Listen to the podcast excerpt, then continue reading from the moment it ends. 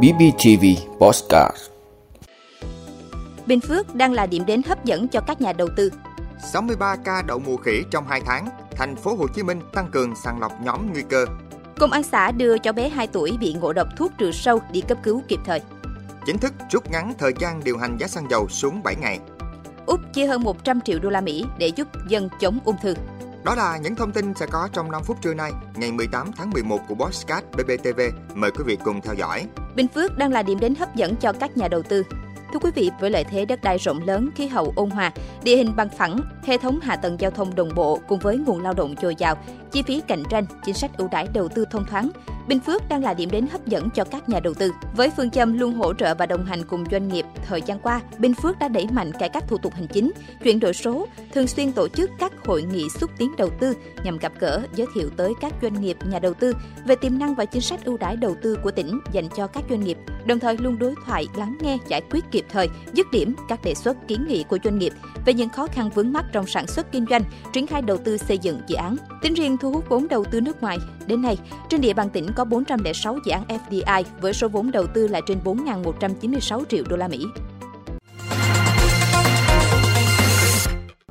63 ca đậu mùa khỉ trong 2 tháng, thành phố Hồ Chí Minh tăng cường sàng lọc nhóm nguy cơ.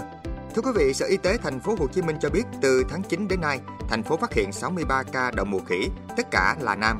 70% trong số ca bệnh có quan hệ tình dục đồng giới và 60% là người có nhiễm HIV. Đã có 35 bệnh nhân được điều trị khỏi bệnh và hết thời gian cách ly điều trị. Hai trường hợp nặng tử vong trong bệnh cảnh suy giảm miễn dịch. Toàn khu vực phía Nam, theo thống kê của Viện Pasteur thành phố Hồ Chí Minh, đã phát hiện 74 ca đậu mùa khỉ. Từ khi ca đậu mùa khỉ nội địa đầu tiên được phát hiện, ngành y tế thành phố đã đẩy mạnh hàng loạt hoạt động phòng chống bệnh như truyền thông đại chúng, tập huấn kỹ năng kiểm soát dịch bệnh tại cộng đồng cho các trung tâm y tế, trạm y tế, kỹ năng chẩn đoán và điều trị.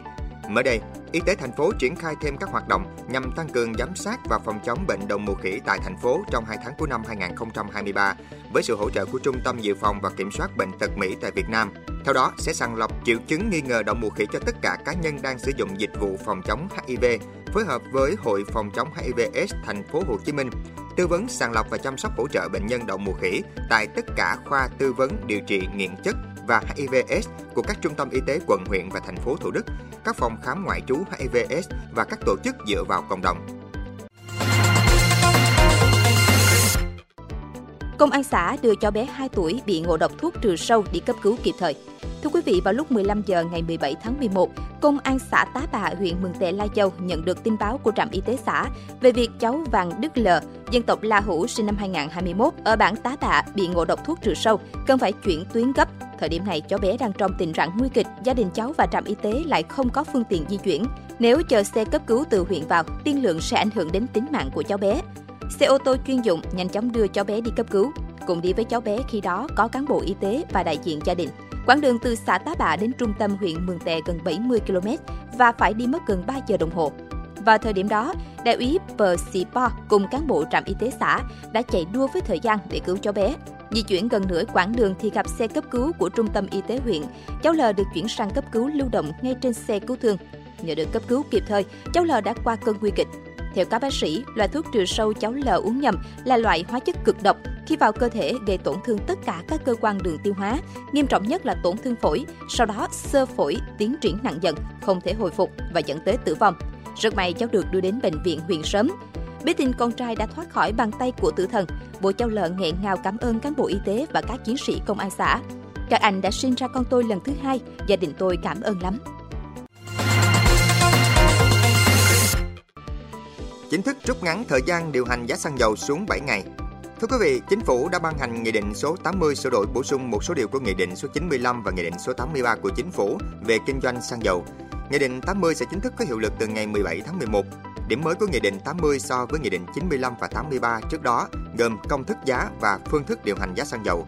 Cụ thể, Nghị định 80 điều chỉnh thời gian rà soát công bố chi phí đưa xăng dầu từ nước ngoài về cảng Việt Nam, chi phí đưa xăng dầu từ các nhà máy lọc dầu trong nước về cảng, premium để tính giá xăng dầu từ nguồn sản xuất trong nước từ 6 tháng xuống còn 3 tháng. Điều này nhằm đảm bảo cập nhật kịp thời hơn giá và các loại chi phí cho doanh nghiệp, tạo động lực cho doanh nghiệp tạo nguồn xăng dầu cung ứng cho thị trường nội địa. Về thời gian điều hành công bố giá xăng dầu, theo Nghị định 80 sẽ rút ngắn thời gian điều hành giá xăng dầu từ 10 ngày xuống 7 ngày. Thời gian điều hành giá xăng dầu được thực hiện vào ngày thứ năm hàng tuần. Về vấn đề đại lý bán lẻ xăng dầu được mua xăng dầu từ nhiều nguồn, Nghị định 80 cho phép đại lý kinh doanh xăng dầu được lấy xăng dầu từ tối đa 3 nguồn nhằm tạo cạnh tranh về chiết khấu xăng dầu trên thị trường, đồng thời tăng tính chủ động cho các đại lý bán lẻ xăng dầu trong việc tạo nguồn cung ứng xăng dầu. Về khâu trung gian trong kinh doanh xăng dầu, bãi bỏ loại hình tổng đại lý bán lẻ xăng dầu nhằm giảm bớt khâu trung gian trong hệ thống phân phối xăng dầu. Về quy định điều kiện kho chứa khi cấp giấy phép thương nhân đầu mối, thương nhân phân phối xăng dầu, bổ sung các quy định nhằm tăng cường công tác quản lý, kiểm tra, giám sát đối với các doanh nghiệp trong hoạt động kinh doanh xăng dầu, đồng thời phân cấp cho Sở Công Thương địa phương thực hiện kiểm tra giám sát việc tuân thủ quy định của thương nhân trong hoạt động kinh doanh xăng dầu, sửa đổi bổ sung quy định về các trường hợp thu hồi giấy phép kinh doanh xăng dầu của thương nhân nhằm đảm bảo tuân thủ quy định của pháp luật, tránh việc làm đứt gãy đột ngột nguồn cung xăng dầu, đặc biệt trong những thời điểm nguồn cung xăng dầu trong nước bị ảnh hưởng khan hiếm. Bổ sung các quy định biện pháp quản lý, giám sát chặt chẽ hơn đối với quỹ bình ổn giá xăng dầu.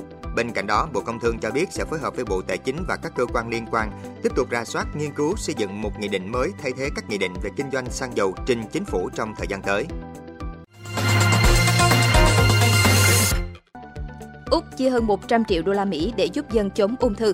Thưa quý vị, theo trang tin news.com.au của Úc, số tiền 166 triệu đô la Úc được chia thành 4 phần để giúp cải thiện kết quả điều trị ung thư cho người Úc mắc bệnh, bao gồm đầu tư vào phòng ngừa ung thư, phát hiện sớm, điều trị, tăng khả năng sống sót và chăm sóc cuối đời. Trong đó, 74,5 triệu đô la Úc chi cho các y tá chăm sóc bệnh nhân ung thư tuyến tiền liệt thông qua Quỹ ung thư tuyến tiền liệt Úc. Đồng thời, số tiền này chi cho tổ chức từ thiện Margaret chuyên hỗ trợ và giáo dục bệnh ung thư vú, tuyển mới 100 y tá chăm sóc bệnh nhân ung thư trên khắp cả nước.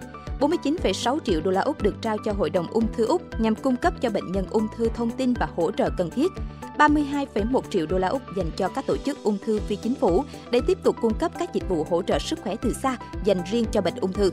Một số tổ chức từ thiện như Trung tâm ung thư trẻ em và thanh thiếu niên sẽ nhận được 9,4 triệu đô la Úc. Khoản đầu tư 166 triệu đô la Úc sẽ nâng tổng số tiền trong kế hoạch chống ung thư của Úc lên hơn 735 triệu đô la Úc, tương đương 476 triệu đô la Mỹ. Bộ trưởng Y tế Úc Mark Buller cho biết, người dân quốc gia châu Đại Dương có tỷ lệ sống sót sau khi mắc ung thư cao nhất trên toàn cầu, nhưng mục đích của chương trình là tiếp tục nâng cao tỷ lệ này. Hơn 160.000 người dân Úc được chẩn đoán mắc bệnh ung thư mỗi năm, và đây vẫn là căn bệnh gây chết người nhiều nhất ở quốc gia này, bất chấp những bước đột phá đã được thực hiện trong những thập kỷ gần đây. Ơn quý vị đã luôn ủng hộ các chương trình của Đài Phát thanh truyền hình và báo Bình Phước. Nếu có nhu cầu đăng thông tin quảng cáo ra vặt, quý khách hàng vui lòng liên hệ phòng dịch vụ quảng cáo phát hành số điện thoại 02713 887065. BBTV, vì bạn, mỗi ngày.